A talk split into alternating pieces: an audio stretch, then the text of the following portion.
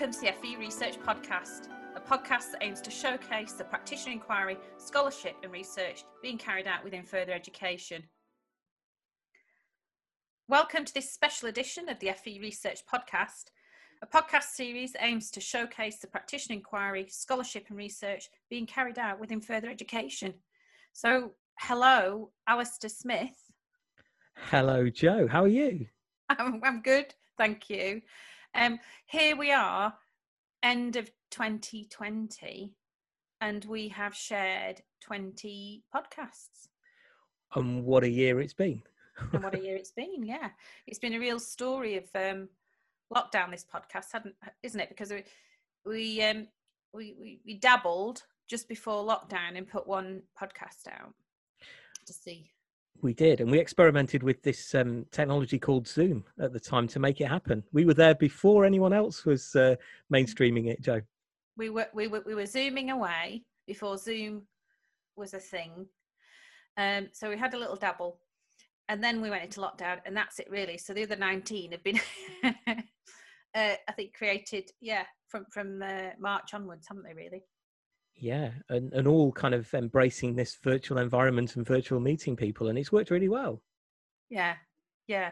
I suppose before that we never knew that it, it could be a good thing to do. Yeah. Um. Okay, so we're, we're sort of celebrating today, aren't we? And um, we're going to be putting out our twenty-first podcast, although it'll actually go out into the world in twenty twenty-one. So by the time anybody's listening, it will be January, it'll be twenty twenty-one with our twenty-first podcast. So we're saying twenty-one and twenty-one. Yeah. yeah, twenty-one and twenty-one. And uh, sort of yeah, yours and congratulations. And thank you to um, all the guests that we've had and the people who've listened and the people who've shared and tweeted and messaged on various social media platforms.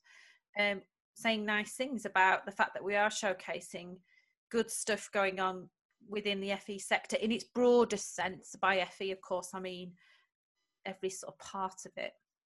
I know, and and um, I'm, there's been so many highlights in there as well, and, and so many great bits and, and enjoyable. Um, I'm going to ask you to try and pick out some of your favourite highlights though, Joe.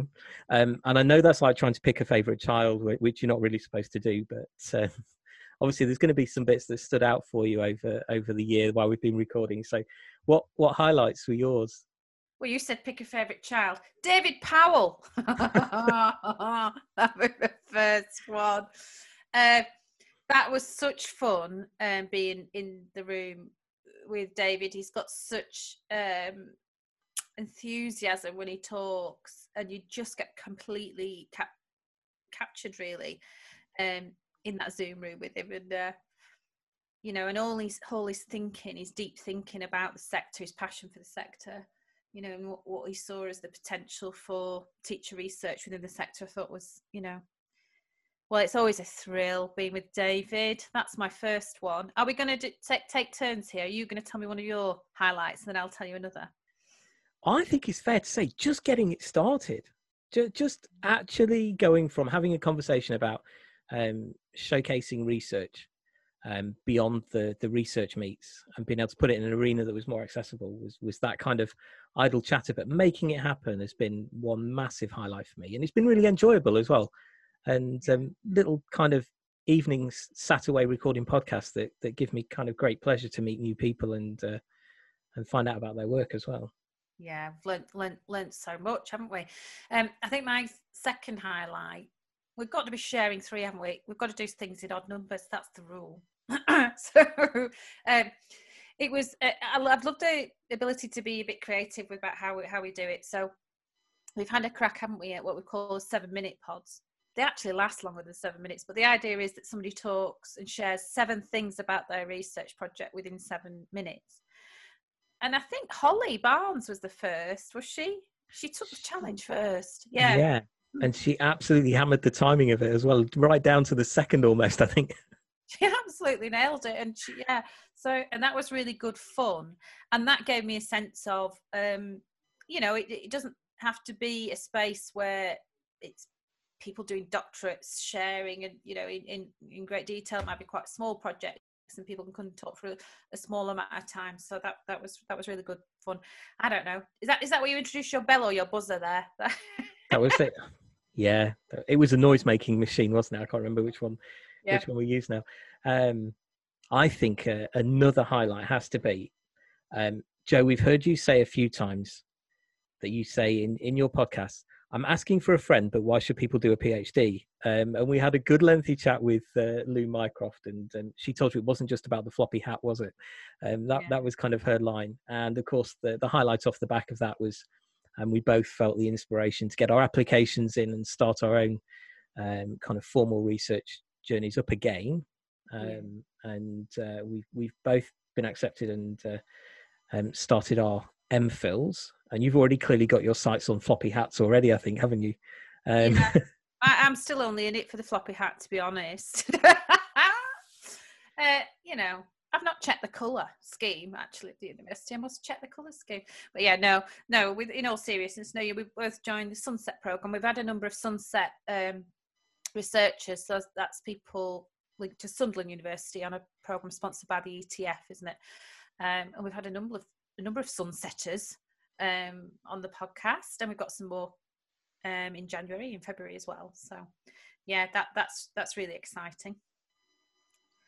Oh, am I sharing another? Yeah, go for another one. Well, at least yeah. three. You said three, didn't you? So I did, yeah, yeah. yeah. It uh I probably Gary, Gary Husband, Doctor Gary Husband, who actually now now we didn't know it at the time, he has become a visiting professor for the Sunset programme, but we weren't do we weren't getting him on the podcast for any nefarious means, were we?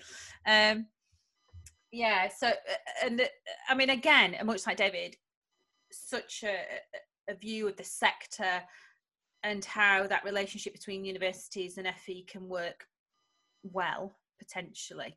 But it was when I played a game at the end, I introduced a game, and I don't had I done a game before. I think that was the first game, yeah. game at the end, wasn't it? You just really enjoyed. Um, we played a kind of, it was about uh, collective nouns, wasn't it? And then later on, in fact, the one that we're sharing today, we've played a game at the end of that one as well. And I, I know, it might be childish, but, you know, these things are impor- have been important in lockdown. I've really enjoyed that. Oh, we've got to have a laugh while we're going as well. Yeah. Um, so have I got one more on, on yeah. here? One more highlight. Do you know what? It's got to be... Um, the growth in listeners and, and all of the listens that we've had and the engagement with with listeners um, and those interactions that we've had through Twitter and through the blog and people writing for the blog. And, and I know that that's kind of a, a more evolving thing at the moment, but it's growing. And, and I think that's exciting um, yeah. and definitely a highlight. In fact, I mentioned Holly before. It was Holly's idea to offer the blog space to anybody who came on the podcast. So that that is her idea. And um, we had a, a writer for it recently. Um, well, it was Peter. What's Peter's surname? Ah, Peter. Um, he came on the podcast to talk about his work in adult education. And then he wrote a piece um, for the blog as well.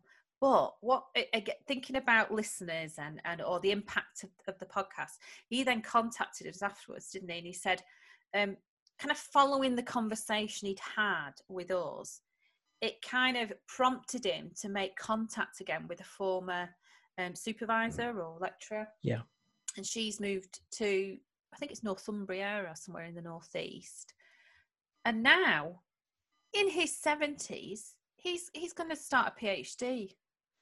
And it was, you know, I can't believe it. And it's not to do with age, it's just just those little, it's like um, a jigsaw, isn't it? Or little little things that started to piece together. And because of that, I'm sure he was thinking about it anyway. I'm not saying we're, we're the reason, but it was just one extra piece in the jigsaw that prompted him to make that contact. And now that's what he's doing. Yeah. Just all the little pockets of joy, those highlights, just to kind of keep us going this year, certainly, um, that we've had from the podcast. Yeah, yeah. Way more enjoyable than uh, sitting watching Tiger King and all the series on Netflix that they've been stacking up. I didn't watch it, but yeah. um, okay, so we should introduce uh, today's podcast that will be going out in, in January. Or if you're listening now, it should be January. in theory. Um, so it is Sam Jones. And of course, Sam Jones is the founder of F E Research Meet. And you'll probably hear that again in the recording. But at the time we recorded it, we were in different tiers. Tier four didn't even exist. She was sunning herself in a tier one situation, I think, and we were, we were in tier three or something else. So, so there's some, you know, you don't hear the right information about tiers, but, you know, don't let that put you off. Um, but it's because of F E Research Meet that we kind of got the, or you did, you approached me, didn't you, about, about doing this podcast, because people go to a research meet and they'll pick, you know, workshops to go to, but they can only pick so many. Whereas doing this, yeah, there's lots of talks anytime. Well, I felt like I really missed out on your your um the research meet that you hosted, because I presented, but at the time I was presenting, there was there was two or three things that I really wanted to to go and listen to, and of course that just wasn't possible. So of, yeah. by doing this, we we seem to be um having a much larger audience for each each conversation, so it's great. And of yeah. course, yeah, Sam is is heavily responsible for that, because I was I was um feeling slightly disenfranchised, and she did come to, to my talk at the research meet that you hosted, um, and filled me back with enthusiasm, um, and has kept pushing from the sidelines, I think, for quite a while this year, which has been great. Yeah, and she, um, I think on the back of that, you also ended up writing a test um, article, didn't you? Yeah, very enjoyable yeah. as well. And then, and again, you see other people linked to the podcast have been in touch, and they, they're doing pieces of writing for either tests or journals and so on. So that's been another ripple effect, I think, really. We're either we're part of the ripple or we're causing a ripple effect. Yeah. Just to be part of it's enough, isn't it? I think that, you know, the, the change needs to happen, and the only way it can happen is is through um through action, really, isn't it? Yeah. I think I, I've certainly seen a shift in um some thinking that podcasting couldn't be part of professional development, so it kind of really is, really is for, for individuals and, and, and sometimes for organisations as well. Okay, so I, I think that's enough of our waffle. We don't normally talk for this long in this podcast, do we? No, but it's twenty-one in twenty-one, so I think we can do that. So here we go then. We'll listen to the podcast with Sam Jones.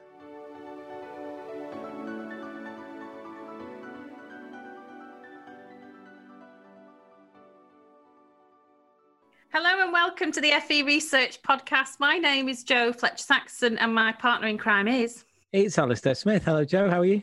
I'm good. How are you? Not too bad today. Thank you very much. We're midway through lockdown two. Uh, any, you know, any changes, well, anything significant happening to you? We say midway, but we don't know it's going to end yet. Um, no, we're, we're, we're kind of all the same. we're, we're carrying on as we were doing. We're, we're good. Okay, so um, for our recording today, we've got, um, well, it's kind of the fifth person in our lineup of our, what we've called our kind of big listens or our long listens. Um, we, we've referred to them as the heavyweights, haven't we, in the F E research world. Uh, I can see her there, she's laughing. Um, so yeah, the heavyweights being people like uh, David Powell, Gary Husband, Lou Mycroft, Catherine Manning from the E T F, and today's special guest, it is Sam Jones. Hello, Sam Jones. Hi, Joe. How are you? Hi, Alistair. Hi. It's good to see you.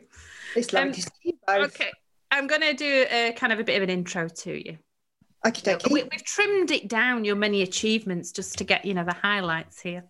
But okay, uh, okay so Sam Jones, she's the Research um, Development Project Manager at Bedford College.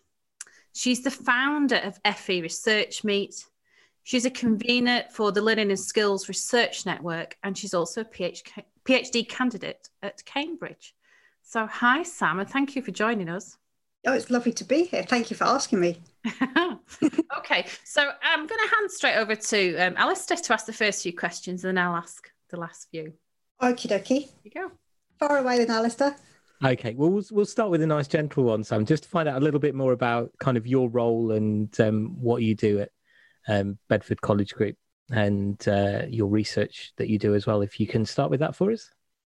Oh, my research um, is looking at the movement of knowledge between um, the workspace and the learning space. I'm looking at how lecturers go out, engage with industrial knowledge, vocational lecturers, and then attempt to bring that back to um, their classroom. Mm-hmm. uh, it, they don't easily is the short answer that I've found so far in the in the pilot. But I'm I'm really interested in uh, vocational knowledge in in general um, and how it's structured and the pedagogy around it. Um, so yeah, my my research is kind of into that area, and I'm quite interested in in. in to do with anything really in, in terms of uh, vocational practice. Um, do you want me to talk about the college? Yeah, talk about um, where that fits in as well, because it, it does feed into what you do as well. It, do, it does, yeah. So in the college, I'm in teacher ed. So obviously that puts me in touch with lots and lots of um, vocational tutors um, and lecturers. Um, and that's really nice because that kind of feeds my passion, being able to see other people's practice. Um, and I do generally in enjoy teacher ed. Most of what I do in teacher ed at the moment is um, uh, looking at the action research. So we spent the last couple of years um, with our partner university, University of Bedfordshire, developing our um, action research offering, um, which has been that's that's been good fun. Um, but wider in the college, we've started to do much, much more. Uh, well, I say much, much more. We've kind of gone from a standing start, but we're doing a lot more research. So probably about six years ago now, we started up the Bedford College Research Network. And at that point, it was just interesting, in, interesting, interested individuals coming together to share research and to develop um, practice and that kind of thing. Um, and it has developed from there. When we developed the research network, we, we started from a standing start. So the only people that were in the college at that time were people who were either doing masters or doing doctorates, and we had um, a, an odd few people doing independent research. Um, that was problematic, I think, and, and we recognised straight away that it was a bit of a waste of resource because there were lots of people developing ideas and developing practice and nothing happened with it.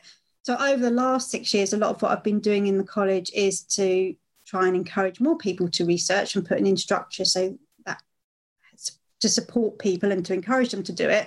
And most importantly, I think in the last twelve months, we've started to get the senior leadership team and now um, the governors to commit to using research to inform decisions within the college. So it's taken a long time, but that's kind of been our journey. But all progress is still progress, isn't it? It is, yeah. And I think people look and go, oh, I want to do that. And they and they think it's going to be quick, that we had some sort of magic solution, and don't really realise that it's it's been six years of a lot of hard work on a lot of people's parts. Excellent. Well, that leads nicely on to the next question, because this is really about your kind of future vision. And I know some people might have heard you speak at the S E T conference recently, mm-hmm. um, but I'd like to ask you what your vision for F E research is, um, kind of moving forward, as well as, as making use of what's there at the moment, I guess, as well. Yeah, I think making use of what's there is a big part of how I see um, the, the future of sort of research um, that takes place within the sector.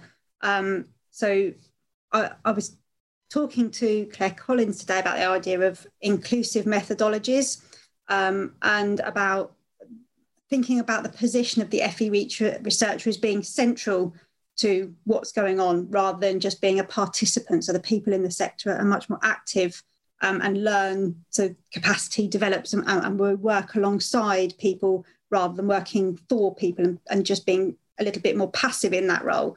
Um, and she did talk about participatory action research, and I think, yeah, I think that was, that's a good idea and something we definitely need to look at a little bit more. But I do think there's something about participatory Participatory action research, in my mind, and I could have got this really wrong, they've still got somebody else leading it. And I think my vision of F E research for the future is a bit more in terms of equality. So we work with other people in the sector. So if other people came in to research the sector, they would research with us rather than on us. Um, and that we start to find a space for our own research that we do within the sector, and that that feeds into the development of the sector. And this is why I think that what's gone on at Bedford, and I know it's going on at other colleges as well, I know at least ten other colleges where this is happening, where senior leadership teams are starting to make a commitment to use research, practitioner research particularly, to inform decisions. I say practitioner research particularly, not exclusively, but you know, if they ha- if all they've been using is um, academic stuff, then it would be good that they supplement that with a bit of practitioner research to sort of look at the local colour. Um, but it's about developing capacity um, for me, and also developing sector through the research that's doing it, that's been done in the sector, sorry. Yeah, no, that makes sense. Kind of uh, more co-piloting along the way there. Yeah. Um, so really, and if you if you kind of have that as a vision there, and um, you're trying to persuade other college leaders and um, other colleges to to kind of make use of it, um, what what's in it for colleges and college leaders? Why should they bother? Why should they bother? Um, okay, I think I, I really am a fan of, there's a piece of work which I've sort of put everywhere I can think that Peter Shuki wrote about, he uses an analogy of lights, that work that comes from outside the sector has to be a stronger light. So it tends to be a spotlight. So it'll spotlight a particular area, but there'll be sort of grey areas and nooks and crannies around it.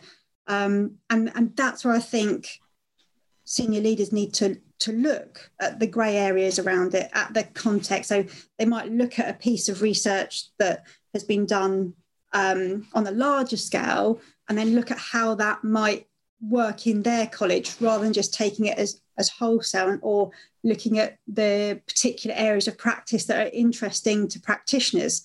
Because I think that's another thing, that quite often what is interesting to people outside isn't necessarily what's interesting to people inside the sector. And I, I know I'm doing the inside outside and not everybody's fond of that, but what I mean is, if you're if you're a practitioner and you're sort of doing your day-to-day job, what's important, what's interesting to you may not be what's important and what's interesting to, let's say, the Education and Training Foundation, because they're looking at government priorities, or another body that's looking at their priorities. And it's the one thing that's always really surprised me about things like um, Research Meet, is that no one's ever asked us for a list of all the work, practitioner work, that's been presented. Because I would imagine that's got to be really, really interesting to do an analysis of, out of all the stuff that, I don't know, like Bedford College Group, or um, the P D North blog, and the research meets, and all those other things that have been done, where people have been able to have their own head and um, research areas that are of interest to them. What is interesting to us? Because I bet there's some really clear themes that come out over that. And I really find it surprising that no one's ever gone, okay, well, what is it that's interesting to F E researchers, other than other people in the sector who turn up to the events, or you know, people who then subsequently find out about it or start doing their own research. So I think there's a real, there's a, There's a whole hidden world almost out there, isn't there? So if you say all these dark corners where the big lights don't shine, and all this little bit of work that, you know, somebody at, say, your college or my college or or Joe's sixth form goes and does, and, you know, it might be shared amongst a few people. Um, there's a, I bet there's lots that's known about the sector hidden in all of this work that isn't made use of. And, and for me, that's a massive waste of resource in the sector, because it's under-researched generally, though that has improved in, in recent years. Um, and we're often, from the outside in, thinking about at the policy level here, done to, rather than led by ourselves. Well, I think there's a whole load where you know, you could really develop good practice in areas like actually vocational pedagogy. Now, you could look at the literature that's already there and supplement it with all the stuff that's done by practitioners, but nobody seems to want to look.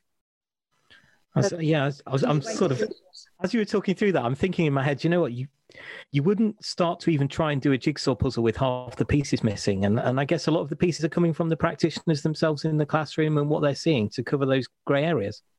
Yeah, I think practitioners are really, really locked out of policy. I mean, it's hard enough for senior leaders to get their voices heard in these sectors. And I know senior leaders do their best to... Um, To, to represent what goes on in a whole college, but that has to be a pretty impossible task. You know, if you look at something like the size of Bedford College Group, I don't know how many staff we've got. There's thousands of us. Now, you can't possibly represent all those different areas of of, of practice. Um, but yeah, I think there's a I think there's a deliberate thing there that we're we're locked out, because then it's easier to set the scene for the direction we need to go in. Whether that's the right direction and whether they're the right developments, I don't know. Oh, it's worth finding out, because I guess if you don't try, then then there's absolutely no way of knowing. So that kind of leads me on to ask a little bit about um, what the teacher research of Bedford's looking like now, um, and how it's supported, because um, ultimately you, you said it, it's been a six-year change and, and uh, development process. So it, I'm interested to hear kind of how that's working now and um, how it's kind of unfolding. Okay, well, when we started, you sort of funded your own master's or PhD and, and whatever else. And that was the first thing actually um, that we were able to lobby for, because in the past, those things had been funded and the funded had switched off from them. We managed to get that turned back on, which was then encouraged other people to do it, which was which was great. So that was quite a uh, an early win to get that that funding switched back on. Um, more recently, there's time given, so I get one day a week for my PhD, which is absolutely fantastic, and I'm really really grateful for that. And it does make a big difference, because PhD takes up a lot of your headspace, and and you need you need to have a, a bit of time to to think. Um, It was still then a bit of a uh, minority sport, but I think what's happened over the period of time is that um, I started to get, as an A P, a little bit of time to sort of support other people. Um, and so we started to run sort of voluntary action research. If you don't, you know, if you want to supplement your C P D with a bit of action research, then I would take you through a project. And we had some lovely projects um, by teachers and also our um, student services department was really, really active in that area as well, which was which was great. And that's just what we want to see, is it's not just teachers. Um, more recently, the college um, got a bit braver. So last year we had our CHIRPS, which is the College Improvement Research Project. And I know there's no H in it, but it just looks better. And you can do a bird as the logo for it. Um, but so we had our, our CHIRPS projects, and that was really great, because what the college did is it put ten thousand pounds of its C P D budget to one side to fund people to do projects that you couldn't do on your own, that needed a bit of um, investment and time and, and whatever. Um, it, there was a bigger outcome at the end. You had to, you know, have to produce reports. You have to disseminate your work to key people in the organisation and that kind of thing to make sure it, it starts to have impact. Um, but that was great. So this last year, um, It launched in, it, well, we started it in January this year. So this this year, we've been, I've been working with those people to sort of supervise them. Um, and again, that was another big deal, actually, partly because of the funding, but also because of the supervision. So this, the college started to recognise that having somebody support the researcher is important. You can't just let them go and, and, and expect something good at the end. And it's a hard process to do on your own. Even at PhD, you don't work on your own. You work really, really closely with your supervisor. So we had that sort of supervision thing that came along. So that started last year, and I'm just about to relaunch that for January twenty twenty-one, because they they they overran, obviously, because of COVID, and, and one project still is having to change its methodology to get going, because they were going to go out to schools, bless them, and there's no chance of that in the near future. Um, so we that project has sort of carried on, and then this year it's been supplemented by the practitioner research is now an option in the C P D. So there's sort of, you can do everything from taking a risk in your classroom to working in triads to doing some action research to doing a CHIRPS project. So you've almost got like a, a, a growth there. So you could, in our new system, effectively start with trying something out, thinking, oh, that worked well. Trying it with other people, thinking, oh, that, that's still going well. No, do a little bit of action research and then do a CHIRPS project. And we also encourage in that there's a step of external sharing. So the, the C P D is now sort of supporting the research, but it's also looking at um, Bryony Everett Hackford and, and, and the guys at Coleg Segar um, have this culture of curiosity. So it's, it, it reminds me of that as well, because you can just dip your toe in and just try something out. And in terms of practice development, that's a great place to start. So it has moved things, because considering when we started C P D at the college was, you know, like a menu of things that you had to choose. Or, and at, with, at some points we've had things that you've just had to do. In the morning you're doing this, and in the afternoon you're doing this. So it has moved a long way, I think, within the college. That's been great. But it has been a long journey, as I say. Yeah, but it's quite um, it's quite a dramatic change, I think, as well. When, you know, to listen to the, the differences that you talk about there, so it might be that because you've you've experienced the full um, period of time where small small changes happen on a um, a lengthy basis, you might not have seen how big that that change necessarily sounds like when you're explaining it to me, and it sounds like it's a huge distance travelled. It um, is, and I think the one a piece of advice I would give would be to really work with your senior team, so get them on side and really sell them the benefits. So one of the things that we worked out early in the research network is you had to go outside the college a little bit to improve your profile, and the things that you do outside the college you have to take back to the senior team so they can see the impact of that. And it was doing that, I think, that started to change the senior team's mind about things. They started to see it from a different way, and they started to see that other people said, oh, that's a good thing, and they go, oh, this is a good thing going on in our college, so this is great. And things like hosting research meets and L S R N events and that kind of thing, you know, all of that kind of adds to the, the general hum and, and buzz that's going on. And I think that normalises it a little bit then. Yeah, and I, I think there's a, a certain energy that kind of uplifts all areas of it as well at the same time, isn't there? There's, there's a buzz that kind of goes through all of those activities that you mentioned there. I think it's all that thing of seeing somebody that's just like you in the organisation that like you that's doing it, or in another, and you're like, oh yeah, well if they can do it, I can do it. And then you get that confidence and you think, oh yeah, I'm going to have a go at this. And then you start doing it and you take your own work out and you get that nice response when you go to something like a, a research meet where you share your work in a workshop and other people are like, oh my God, that was fantastic. Thank you very much. You know, and that really buoys you up, because you may not be hearing those sounds inside your own organisation initially, at least. Might be that you have to go outside to get that kind of, I don't know if validation is the right word, but identity change, valid, all those kind of things are going on. Um, and that sort of, I think that helps energise you in your own space then to carry on making changes. Yeah, I can certainly relate relate to that one. So you've, you've obviously been to plenty of events and and um, and research meets and, and networking events, and also seen lots of um, research activity take place um, within um, your own college as well.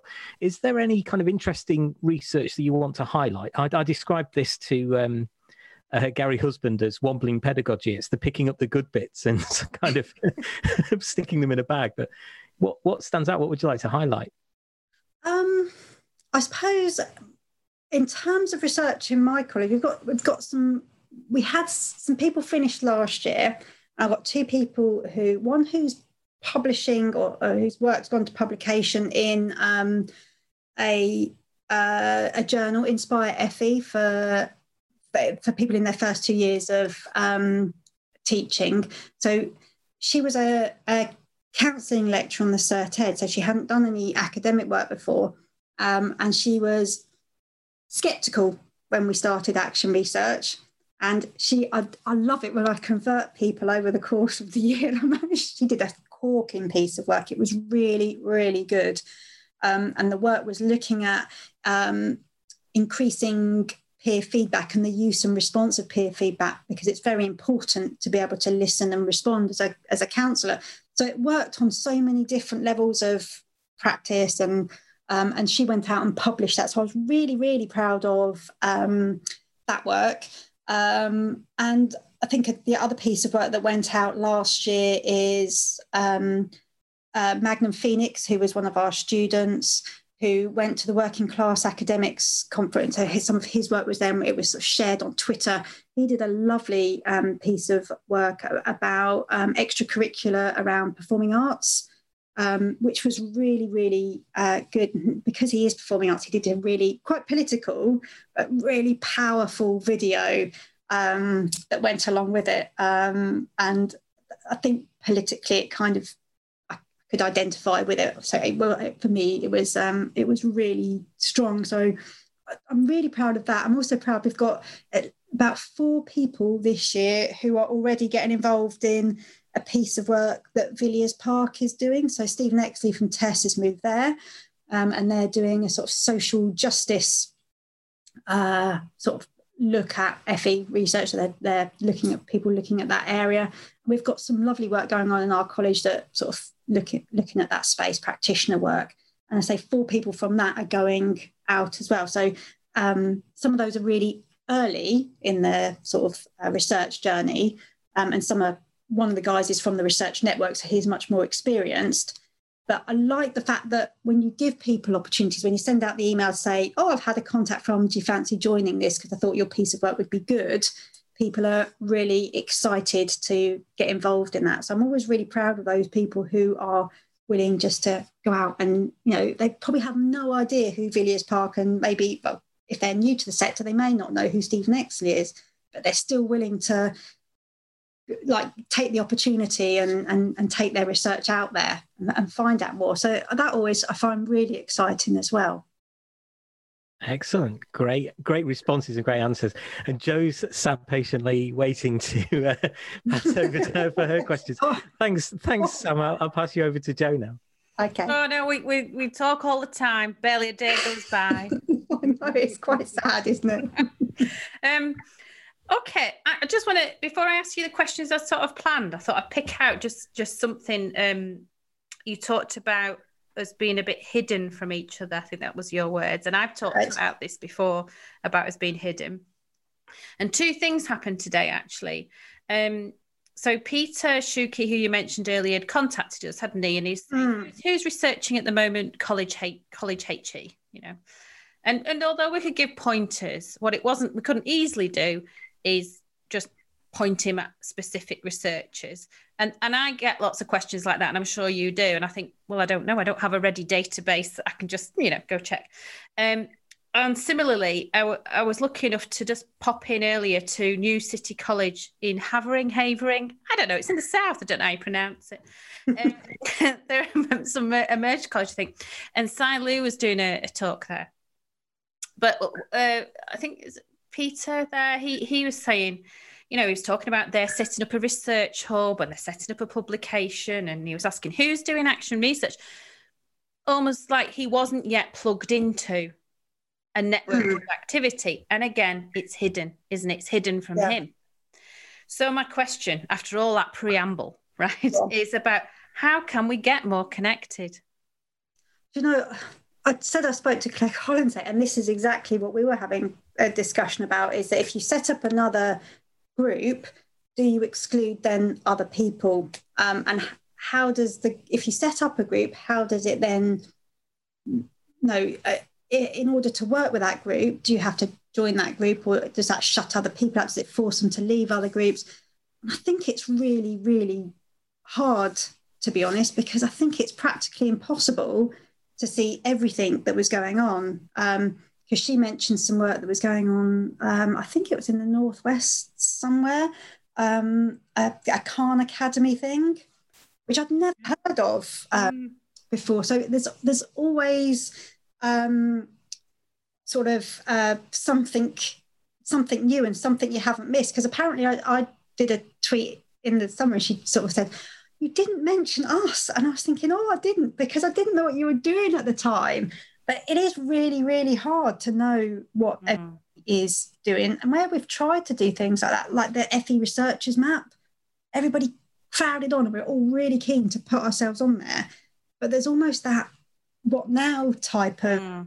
And feeling. You can't, couldn't really easily search, I suppose, for a particular topic, yeah. Yeah, but I, mean, I find it hard enough in our college, to be honest, Joe, to find people who are doing research and who are, you know, I, I had somebody who was doing research the other day came to approach me about trying to get his ethical clearance through the college. I didn't, I mean, I know the, the chap really well, but I didn't know he was on his master's. So yeah. it's yeah. hard enough. And then to, to work with them to pull them in, I, I don't yeah. honestly know. You don't need a record, like like some sort of central thing. I think it's the only way you can do it is through people and being next yeah. to yeah. people. So talking of networks then, so yeah. um, for people who don't know, you can tell us in a moment a bit about F E Research Meet, because that in effect is a network, isn't it? Hmm. And we've got the Learning Skills Research Network. Um, various colleges have blogs which kind of bring people together, including your, your college does as well. There's the A P Connect, isn't mm-hmm. there, that, that has um, groups of kind of research activity and informal quality improvement projects that might be a bit like research, and then I think you're trying to help amplify voices there. So there are bodies out there. There are, well, they're not bodies, are they? What are they? They are networks, loopholes, and constant constellations rather than groups, so that they're open, not bounded. And I'm wondering if there's a way to keep pushing out all of those networks, and that's how we become more connected. You know, I don't know. That's not even a question. That's just me rambling. I'm gonna, I'm gonna ask you a question. Um. I want to ask about you now, you. Okay. So how has your identity as a lecturer researcher, I'm, I'm, I'm using those words because I don't know how to describe you, a lecturer researcher, how has that evolved over the years? Hmm. I think I'm probably more confident now than when I started. Um, I think, I think one of the things that, oh, I say I'm more confident, but when I talk to some people, I'm, um, I become really aware of how little I know. So um, I spoke to uh, Jonathan Tummins the other week, and I came away just like, oh, I just, no, I I, I realised there's a long way to, to, to go. But I do feel more confident, but I think it's the people around you that you start to network with that help you to feel like that. And again, that's one of the reasons I would always encourage people to go out. Um, but I, I, yeah, I think it's other people that kind of give you that identity rather than it's something that you give yourself. Because when I started Research Meet and did the first Research Meet with um, Norman um, Prowler egging me on um, and helping me organise it, um, and, and, and the N E U paying for it, I should say, as well, um, I, I didn't think it would necessarily be more than one.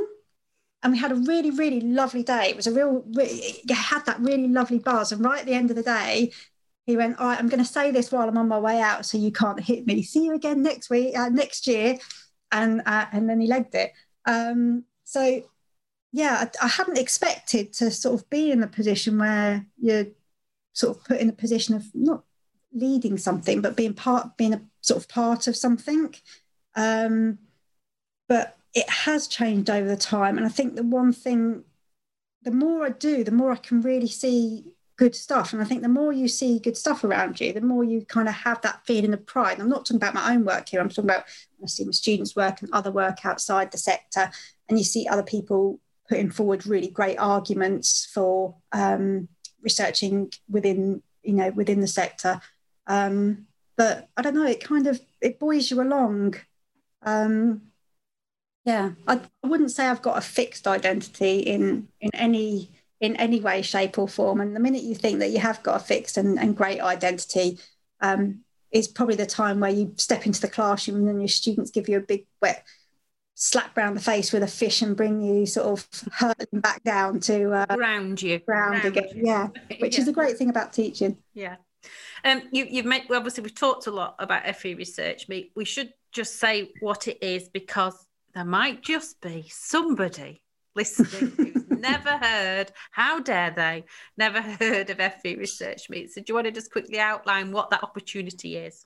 Okay, so the F E Research Meets, as I say, came from, it actually came from a meeting at the Learning and Skills Research Network. I went there to talk about the college network and got talking to Norman, and we just had one of these sort of breakout conversations, and we were talking about it'd be really nice to have a space where F E just F E lecturers could talk and, and share without the the fear of somebody else coming in and, and feeling like you can't talk because it's an academic thing and you don't feel safe talking there, or you don't feel, you know, that whole, that imposter syndrome and all of that kind of thing that you sometimes feel when you um, go out. Um, and that's what it was. So the idea was that anybody could run one, that they should be run for free. So that was one of the key barriers at the time, and I think it probably still is, at people being able to afford to go to things. Um, so they, they ran for free. Anybody could run one. Um, and the focus was on research in F E. So um, the, it, the focus was on the workshops. And that was the one thing that I realised from the first time we ran. We ran with two keynotes the first time. Um, and all the feedback was that the keynotes were great, and, and they really were, um, but they wanted to hear far more from the F E researchers. They wanted an opportunity to go to the workshops. Could they be repeated? Um, could they go to a workshop that they hadn't been able to make, and that kind of thing?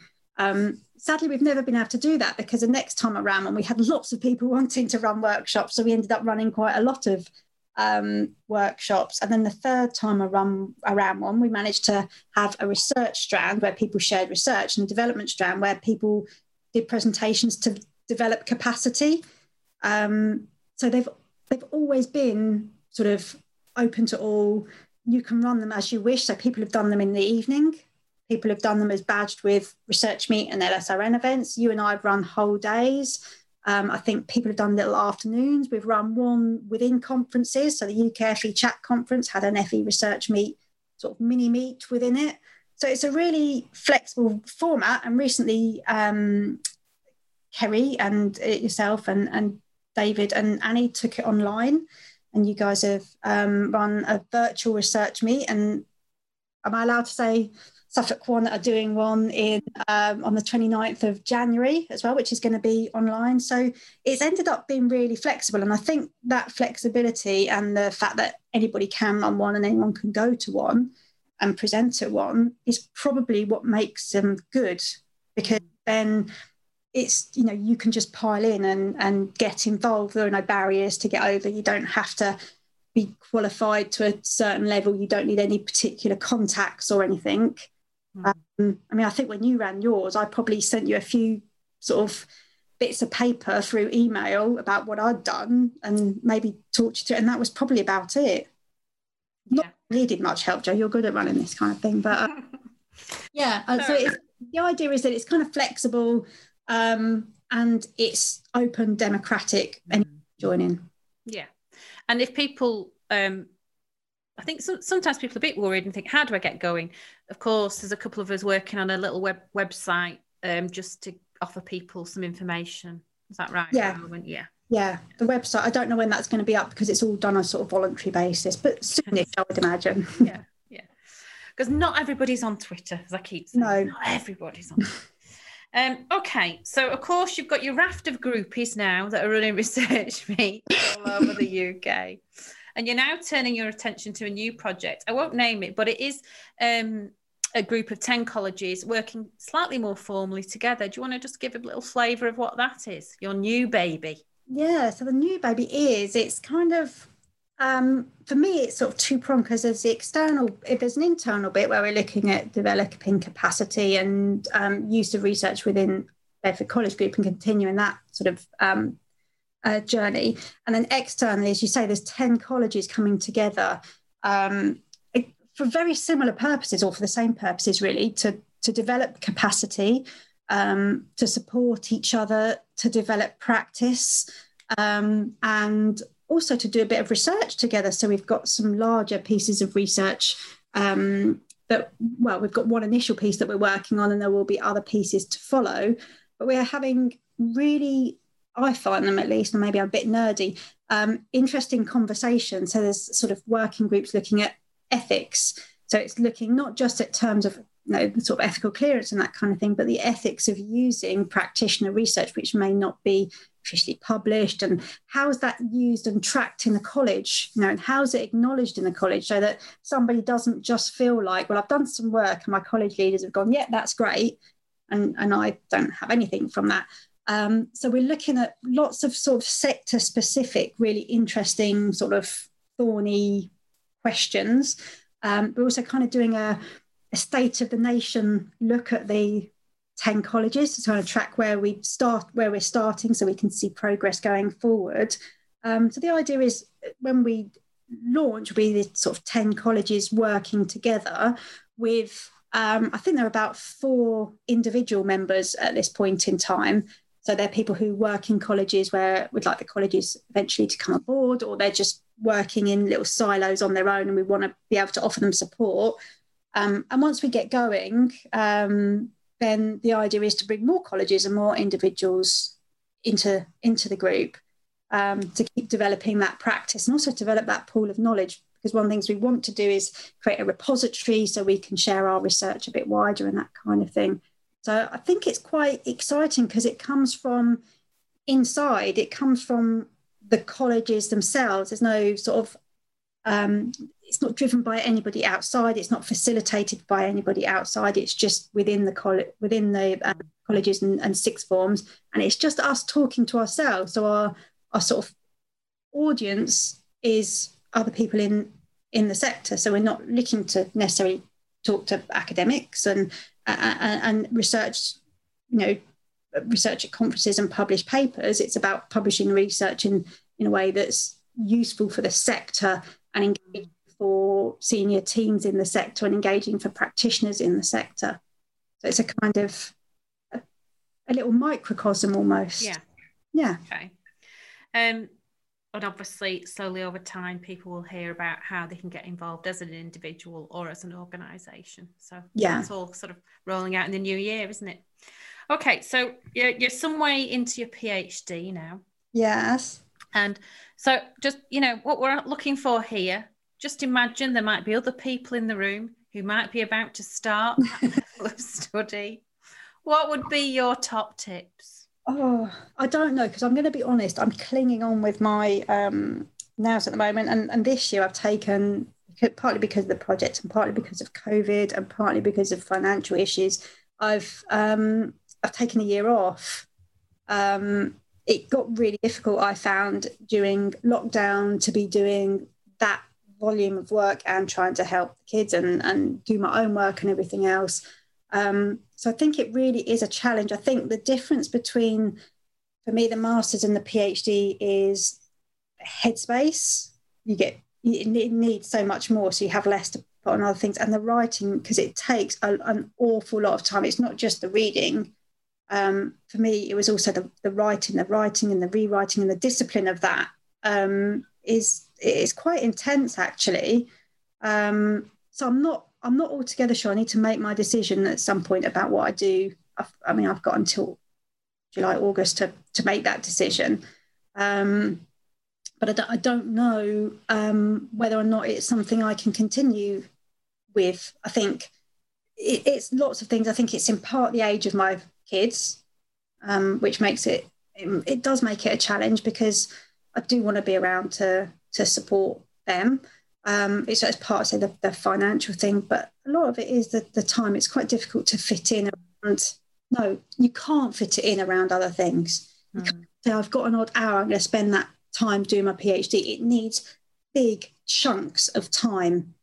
So what I found is, although I had a day's paid study leave, which was great, Um, it started taking up one day of my weekend, then it started taking two days of my weekend, and then you haven't got any time for, for anything else. And I don't think I am alone in that that experience. No.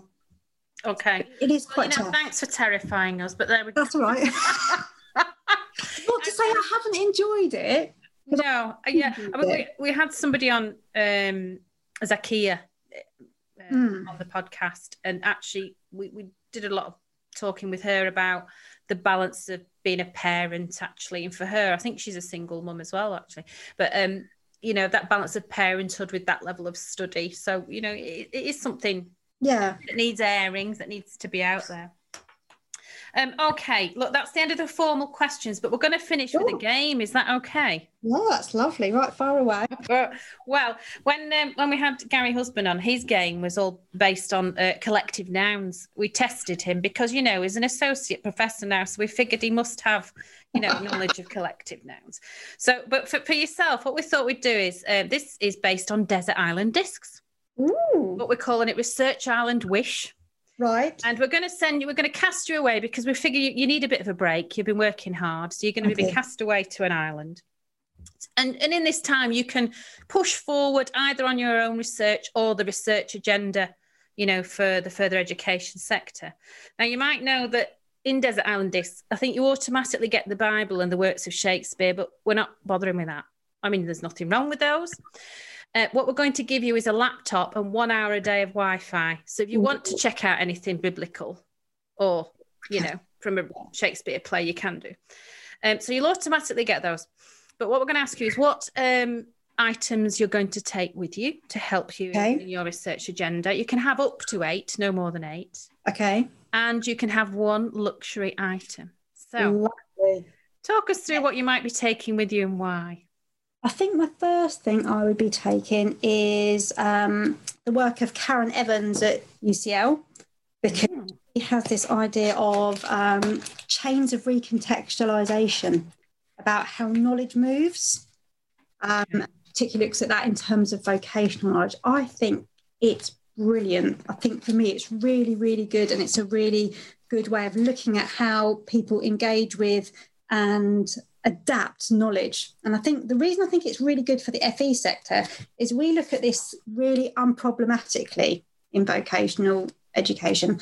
But I've told you, and it actually goes on in C P D, well, I've told you, so you should be go off and do it. And actually it's a lot more complex than that, because you've got to move the thing from where you've learned it to your context and practice it and all of that kind of thing. So she's looking at issues around this. So she looks at uh, the way she uses it is, you know, um, quite often lecture learners going out uh, and knowledge coming in, and, and how lecturers use the knowledge to um, create uh, the curriculum and that kind of thing. So I think the work is really good, and I'll definitely take okay.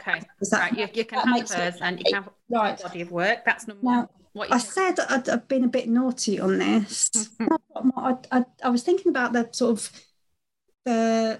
Um, the stuff across the sector, and the first thing that occurred to me is I really need Teams. So I need oh. Microsoft Teams with me. Oh, but you can only have it for an hour a day though. Okay, but partly because I need to get in contact with my students. What I've found is that's, that's it's only those interactions with other people that make your your thoughts develop. It's those, you know, oh yeah, yeah, oh, I got it. So I found when we were in lockdown, I found doing things like writing for tests really, really difficult, because it was just me in the room and there's nothing to give you any kind of inspiration and nobody to bounce off. Um, so keeping in touch with um, students is really important. And we also use Teams for this group of ten colleges. Um, and I, I, I, I really value being able to just pop things in at okay. that. And, I've and, never heard anybody rave so much about Teams currently, but okay, you, you can have Teams, but only I don't love it. But, okay, okay, so then going back to the academic stuff, Basil Bernstein. I really like Basil Bernstein's um, work. Um, so it, particularly his work around recontextualisation and structures of, and discourses of knowledge. Um, so I would quite happily, he's, okay. he's really hard to read, and I have my Basil Bernstein book, and then I have my version of the Basil Bernstein book where I've made notes and put it into language that I understand. Right. Okay. So I'd have to take those as a little parcel. But getting more right. to that would be really good. His his um, name comes up a lot, actually. So, yeah, go on. Number okay. Two. I would, because if I'm working with other uh, people on research, I would take a copy of a book called The Hard-Pressed Researcher. By Ed- oh yeah, you.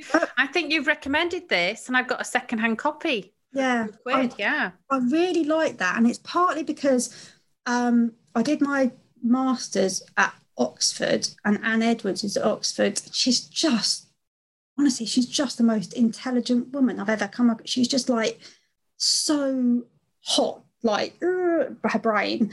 Um, and my supervisor was supervised for her PhD by Anne Edwards. So there's kind of a little, like a little um, link there.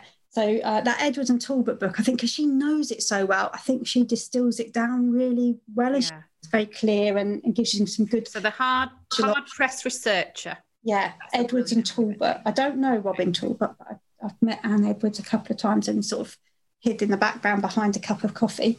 Okay. Um, the other book I would take is, yeah, the, the fifth thing, again, is another book.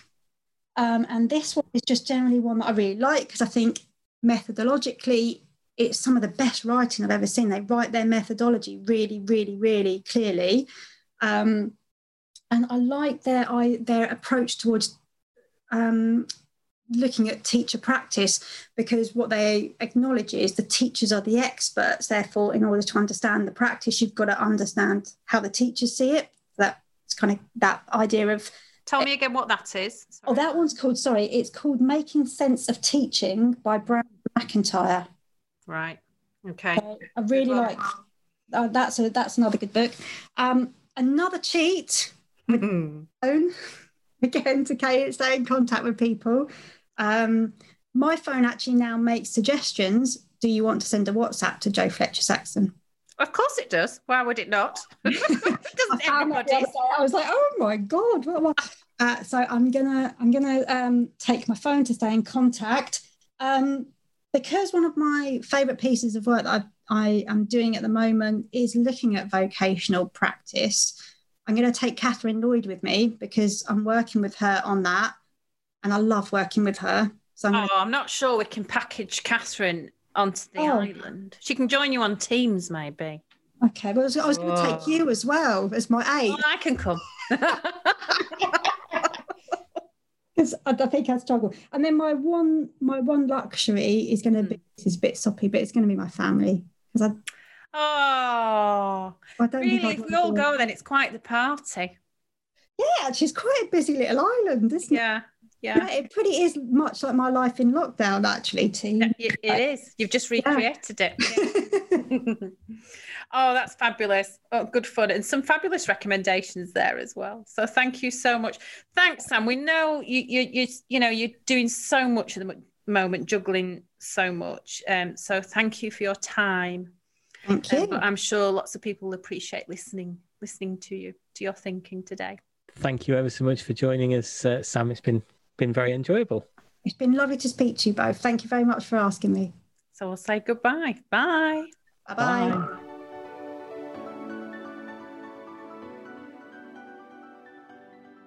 You've been listening to the F E Research Podcast. You can follow the conversations on Twitter using the hashtag F E Research Podcast. Thanks for listening, and hopefully you can join us again soon.